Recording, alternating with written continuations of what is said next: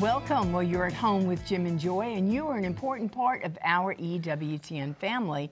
And we are delighted that you have welcomed us into your home. You know, we would love to hear from you. So send us an email with a question or a comment to jimandjoy at EWTN.com. Well, today our guest again is John Martignoni.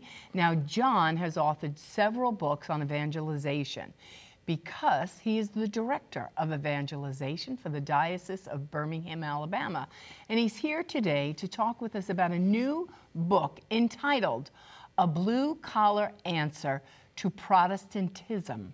I said it, and it's available at EWTNRC.com. We had a great conversation with John just talking about how complicated it can be in Protestant land and trying to navigate and have a conversation and defend your faith or see how how it can unravel when you don't really have all the answers and you think your relationship with Jesus is just about you and Jesus and Right. you're not connected Yeah. to the whole church and don't I just get to be a Christian all by myself and it's all about me and Jesus, isn't it? Yeah.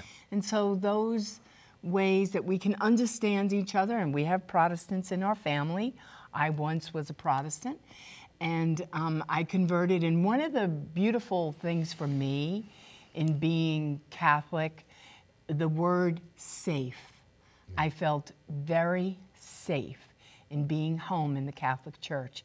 And I really felt like I was home because for us in the Episcopal Church, the um, the what we were in part of what we were part of there was always a line in the sand and it was we well now we're going to talk about this and now we're going to talk about this and we're going to welcome this and it it was always changing and um, the church isn't changing synods can come and go the church isn't changing and i'm sticking with the church So, plenty more to come from John Martignoni and his book, A Blue Collar Answer to Protestantism.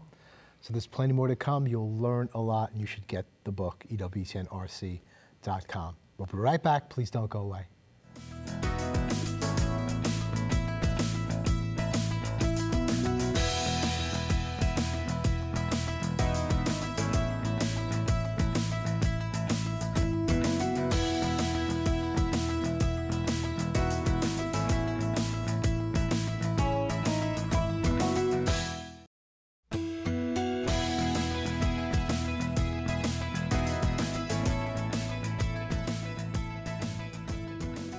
Welcome back. Well, we have John Martignoni with us again, and he has authored a beautiful book that we encourage you all to get Blue Collar.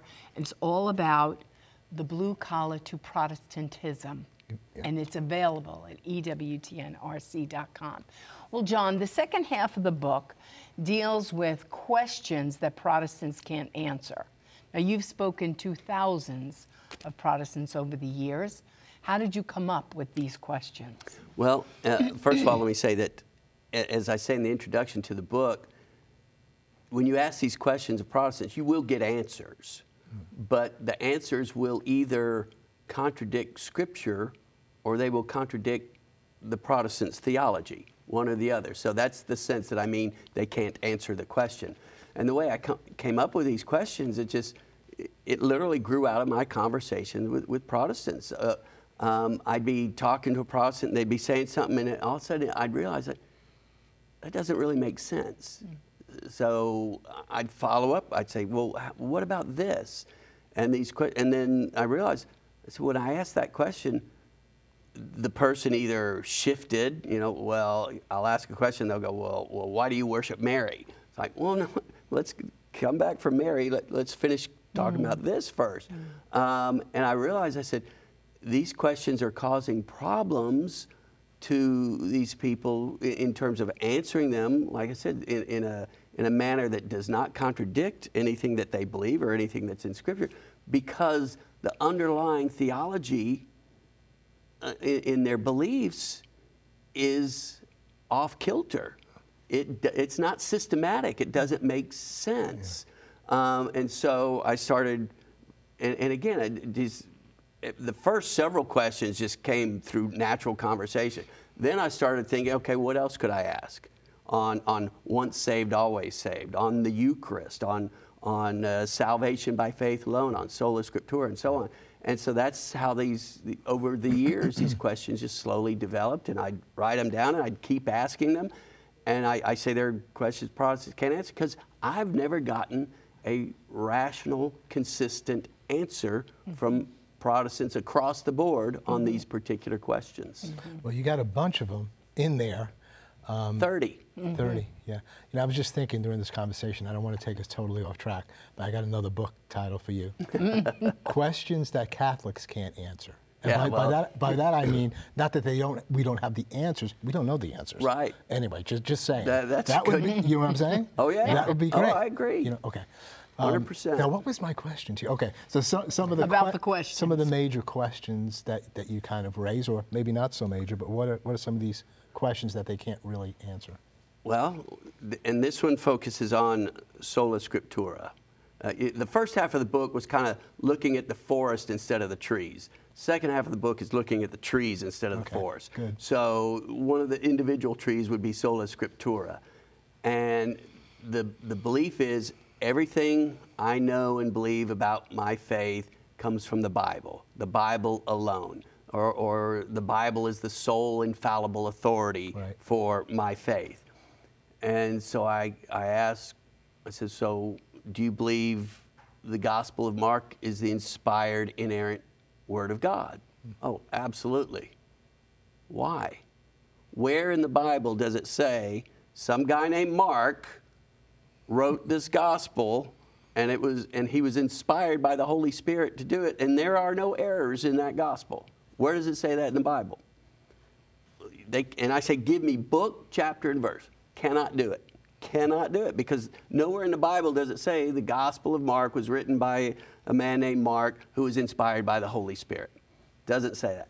So the um, consequence is, or, or, or what falls out from that is that, okay, you say you believe in sola scriptura, you go by the Bible alone, but actually you need some authority outside of the Bible to give you your Bible in the first place, which is a logical contradiction to sola scriptura.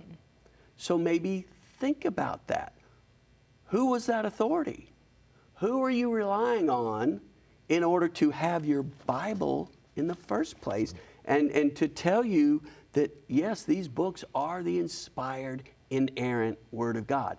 Who is telling you this? Mm-hmm. And My pastor, My my, pastor. denomination. Mm-hmm. Right, but I say, well, how do they know? Mm-hmm. Who's your pastor relying on? Who's your denomination relying on? Who told you? Give me a name. Give you know, and I, I said, I can give you a name. You're relying on the Catholic Church, the mm-hmm. authority of the Catholic Church, to as, as a witness to the fact that this book is the inspired, and inerrant Word of God. Mm-hmm. And they either don't want to admit that or no, it wasn't the Catholic Church. I, I had one person tell me, well, it was the witness of the early Christians. And I'll say, which ones? Give me some names. Right. You know, where were they? And what authority did they have? You're, you're giving these early Christians, some of the, who you don't even can't even tell me their name, but they had the authority to tell you that this book is the inspired, and inerrant Word of God. Where, where's that coming from? And again, the whole thing, it's not not meant to, gotcha. Uh, you know, I'm going to prove you're wrong. It's meant think about it. Yeah. Just think about it. And maybe come over and look at the arguments that I have or that the church has for it being the church, the Catholic Church being the one founded by Jesus Christ, and that it has the authority of Jesus Christ to determine these all these questions on doctrines and dogmas and Christian practice and so forth. Just think about it. Yeah, that's powerful. And uh, another one you want to bring up? Well, yeah, I've got, uh, you know, a lot of Protestants, not all, but a lot of them believe in this uh, doctrine of once saved, always saved. Once I've accepted Jesus into my heart as my personal Lord and Savior, I'm saved. Doesn't matter what happens after that, if I sin or not, uh, doesn't matter. I'm going to heaven. You know, once saved, always saved. So I asked the question was the prodigal son saved at the beginning of the parable when he was in his father's house. I mean, pretty much universally among Christians, it's recognized that the Father in this instance represents God the Father. And so you're in the Father's house, you're in good standing with the Father. So the prodigal son at the beginning of this was saved. He was alive. And, and being alive in salvation terms means you're saved. But what does he do? He goes off and he sins. He lives a, a sinful life. And then he says, well, he, at some point he repents, says, I've sinned against my father, against God. He repents. He comes back. And what does the father say? This is interesting. In, in Luke 15, 24, the father says, For this my son was dead and is alive again. Mm-hmm. Oh, whoa, wait a minute. So he was alive, he was dead, he was alive again. Mm. In salvation terms, he was saved, unsaved, saved again. Well, if once saved, always saved is true, this, this parable is wrong. The father was wrong to say that. What he should have said is, This is my son who he was alive and he's still, he's been alive and he's still alive. But he's come back. But he's never been dead. No, it says he was dead. Dead. Why? He was dead in sin. He was dead to the Father. He had separated himself through sin from his Father. Right. And he was apart. He- But yes. he chose to be apart. Yes, yes. It wasn't anybody, you know, Satan, nothing takes him away from God. He chose to be mm-hmm. away from God through sin. And so, once saved, always saved, well, it's not happening here. Not happening here. You know, it's all, it gets pretty confusing sometimes to understand all of this. And you're making your case, but all I know is this I'm saved by faith alone. So that's what I know, right? So I'm bringing that sola fide, is that what it's called? Yes. Faith alone. So that, is that true? I'm saved by faith alone? T- tell us about that, because that might be another question they can't answer. It is. Oh, the- And the question is do you have to love God in order to be saved? Well, what, what your, your Yeah. first instinct is, well, of course, right? Everybody's first instinct, well, of course you have to love God. But the, the dogma of sola fide, salvation by faith alone, by definition, love has nothing to do with your salvation. It's faith and faith alone. So I don't have to love God to be saved. Yeah. I don't have to love my fellow man to be saved. I can break the two great commandments, but I'm still saved as long as I've accepted Jesus into my heart as my mm. personal Lord and Savior. Well, so the person you ask this, you know, do you have to love God in order to be saved? The answers I've gotten are, well, if you're truly saved, you will love God. And I'm like, no, no, no, no. We're talking about to get saved. Do you have to love God? And I, all the time, I've asked that question probably hundreds of times. Once, and only once, I had a guy look me straight in the eye for about 10, 12 seconds. Mm. And he, he realized the conundrum he was mm. in because it's ridiculous to say you don't have to love God and you can be saved. But he realized, but it's faith alone. Hmm. So he looked at me, he said, No, I don't have to love God in order to be saved. Hmm. I was like, Wow. Oh my Well, goodness. that was honest. Hmm. It was honest. and it was consistent with his Yeah, theology. right. Because if he did say yes, then he would have to abandon his Then theology. it's faith and love by which we're saved. Right. Not faith alone, which is exactly what Catholics believe in Galatians 5 6. It says, In Christ Jesus, neither circumcision nor uncircumcision is of any avail, but faith working through love. Right. So that would be a better statement. That would Faith be- Mm-hmm. working through love, however you say that in Latin, instead of sola fide. That would be a little better Right. statement. Yeah. Right. So yeah. So yeah, those que- That's what these questions are getting people to stop and think. Pl- And it's not just for the Protestants' benefit to think, but it's for the Catholics Yes. to, Right, too. absolutely. Because Right. these questions are helping the Catholic better understand their own Yeah. faith Right. and what their faith teaches and what it doesn't teach. And it, it allows them to, to crystallize in their mind. Yeah. Oh, Yeah. okay. This is, oh, I get it now. And, Yes. and, and also through these questions, connecting it to the scriptures. Mm-hmm. Well, then maybe you don't need to write another book. You know, because I was saying but it- what Catholics can't answer. Mm-hmm. That's why we're reading this book too, because you might read this you know, putting it on Protestants, you can answer, and then we're going to say, "Oh, I actually believed what they were saying," and not like, "Oh my gosh, am I really Catholic, or what am I believing here?" Joy, I'm sorry. Well, I, I think of our granddaughter Gabby. She's a senior in college and she's dating a Protestant guy. And so he has lots of questions about her faith and he's going to her Catholic church, you know? Right. And so, but she's having, you know, she, She she, all the sacraments, right? She was sacramentalized, right? She went through everything, crossed all the T's, dotted all the I's, has a relationship with Jesus, but can she articulate the depths of why she does what she does in her church? to a guy that's open. Right. Right? And so she's like, she's going to the catechism and having to explain, but it's been a, a depth faith journey for her too. Yes. So it's, and which is a beautiful thing. So if you have people in our lives where we're Catholic and Protestant, not everybody wants to go through the RCIA program. Right. You might be that person that God's going to use to say, let the dialogue begin. Yes. First of all, be a great witness of love, be patient, be kind, be loving, be understanding, be open to hear their heart, and then not for you to jump on them with the answers, because I did it wrong too. I mean, you know, with great passion. I mean, I did it wrong, and As I a think Protestant, as a Protestant and as a Catholic, trying to defend my faith, and it's like, no, maybe I, I could have done that better or said that better, because I believe if everybody's seeking truth, Yes. then we're all going to become Catholic. Yes. I mean, right? But we have to just keep going and going and going um, Yeah. for everyone, for all of us. And that's why the, this book and, and my, my first book, um, basically what I tell Catholics is these books teach Catholics how to talk Bible to Protestants Mm-hmm. because the Protestants are steeped in the Bible, which is a wonderful thing. And this is where can I find this in the Bible? Yeah, is that's what they want to know. That's good. Well, that's what these books tell them. And the reason I don't, in the book, it's questions, it's not statements that prove Protestants are wrong. It's Right.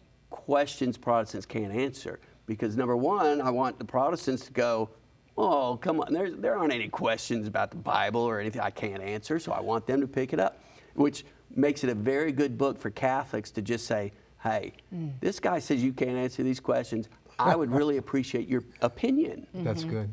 is he right? Right. You know, what do you think about these questions? Are they legitimate? Mm-hmm. And and that way it makes it a discussion between that person and me and pulls the Catholic out and makes them a spectator. Right. Mm-hmm. So the defensive walls come down a little bit. But it's it's questions because I, I like I said, I'm not pointing at you're wrong, you're wrong. Mm-hmm. It's consider this. Mm-hmm. Have you considered this? Right. Think about this. That's why I ask questions instead of make statements. Mm-hmm. You know, they say that's the Socratic method. Right. Socrates would ask questions, and it's just you know, if you want to advance, because people have to work through things. They Yes. have to hear the, their voice. We do this in marriage counseling as well. It's like maybe they've been saying it to one another, but now you're asking the questions, and they hear one another in a more fair way. Yeah. And they just say, "Am I really doing that? Is that really happening?" And they feel less threatened through asking of Right. Well, that's I've, I've had people. I have never ever that I can think of, and it's, again, I've talked to thousands of Protestants.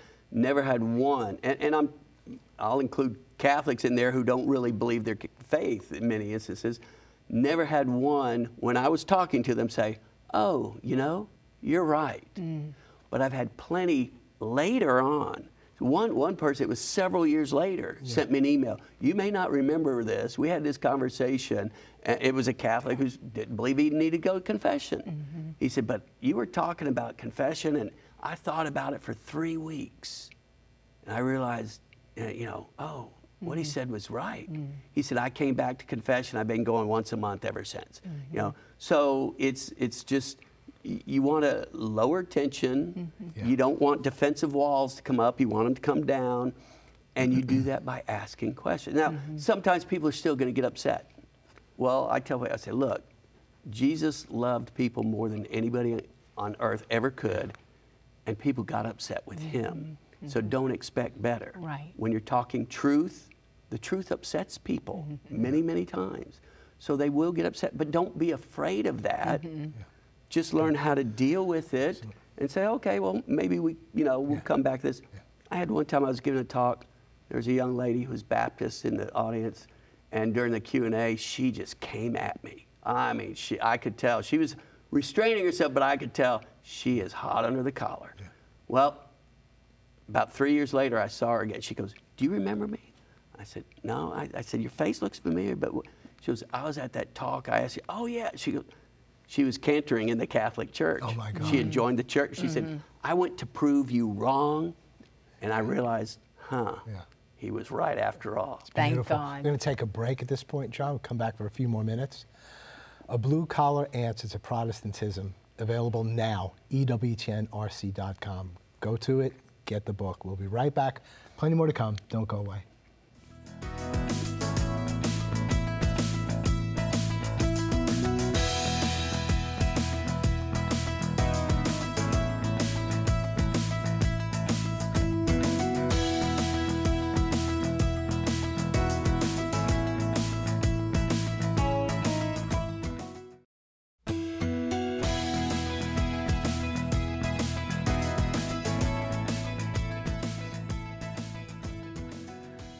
Welcome back.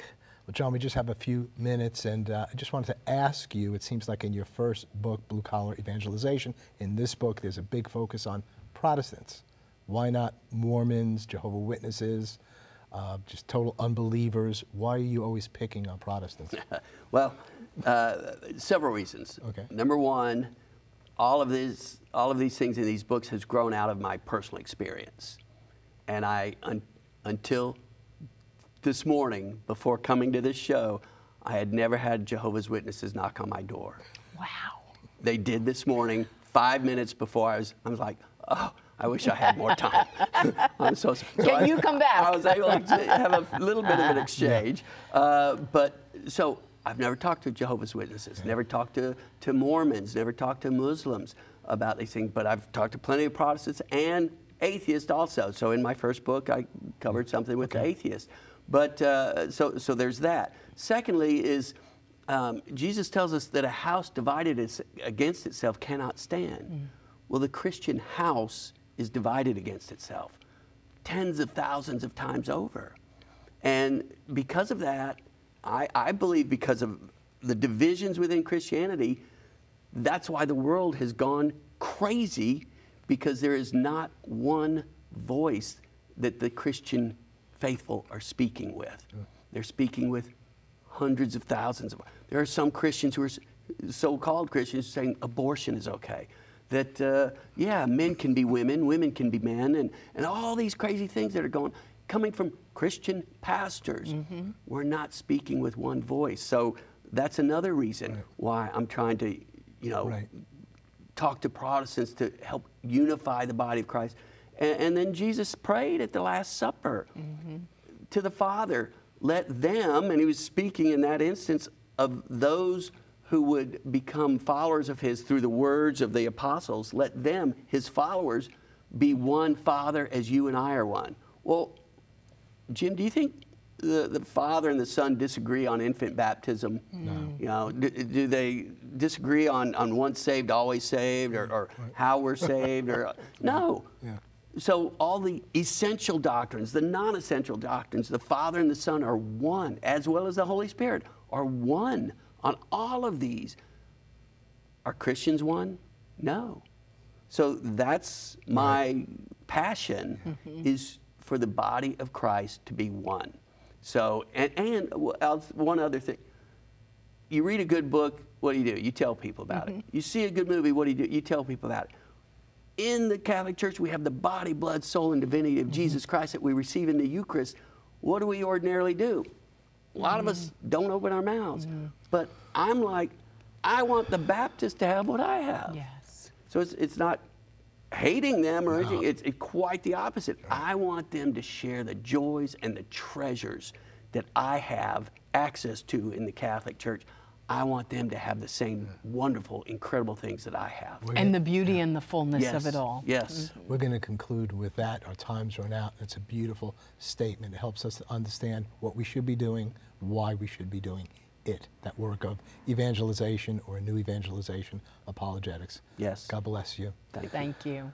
May the fire burn in you to share with our Protestant brothers and sisters that they might come into a greater fullness. May we share because we love them and we want to come into this unity that Jesus Christ gave his life for. Hmm. God bless you and all of your loved ones. Keep it on EWTN. Bye now.